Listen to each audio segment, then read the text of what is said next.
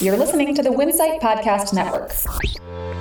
P F. Chang's C E O steps down, DoorDash opens another virtual food hall, and a look at McDonald's potential expansion strategy. Welcome to R B Daily, a quick look at the industry's top stories from the editors of Restaurant Business. I'm Joe Guskowski, Senior Editor at R B.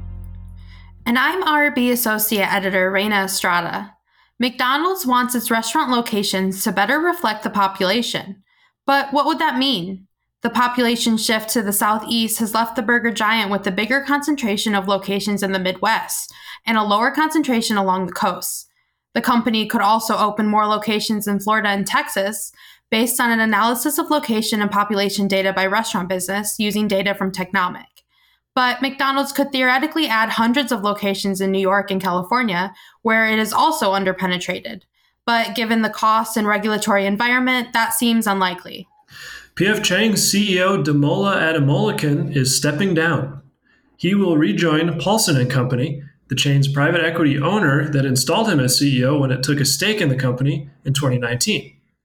He'll be replaced on an interim basis by board member Rohit Manocha, whose P E firm, Triartisan Capital Partners, also has an ownership stake in Chang's.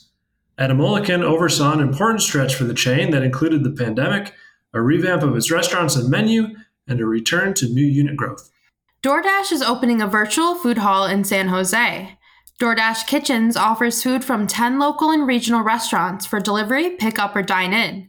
It is staffed by DoorDash employees, with restaurants sharing in the revenue it generates. It's the fourth DoorDash Kitchens location and the second in San Jose, following a temporary pop-up that launched in twenty twenty-one. The idea is to help restaurants grow more affordably while also offering consumers more food options under one roof. Greg Creed, the former C E O of Yum! Brands, has joined the board of the recently launched Craveworthy Brands as an advisor.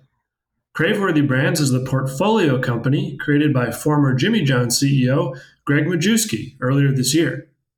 The group includes the acquired brands Wing It On and Budlong Hot Chicken, as well as the in-house developed brands Crafted Burger and Tap and Lucky Cat Poke. Craveworthy Brands also includes Genghis Grill, B D's Mongolian Grill, and Flat Top Grill.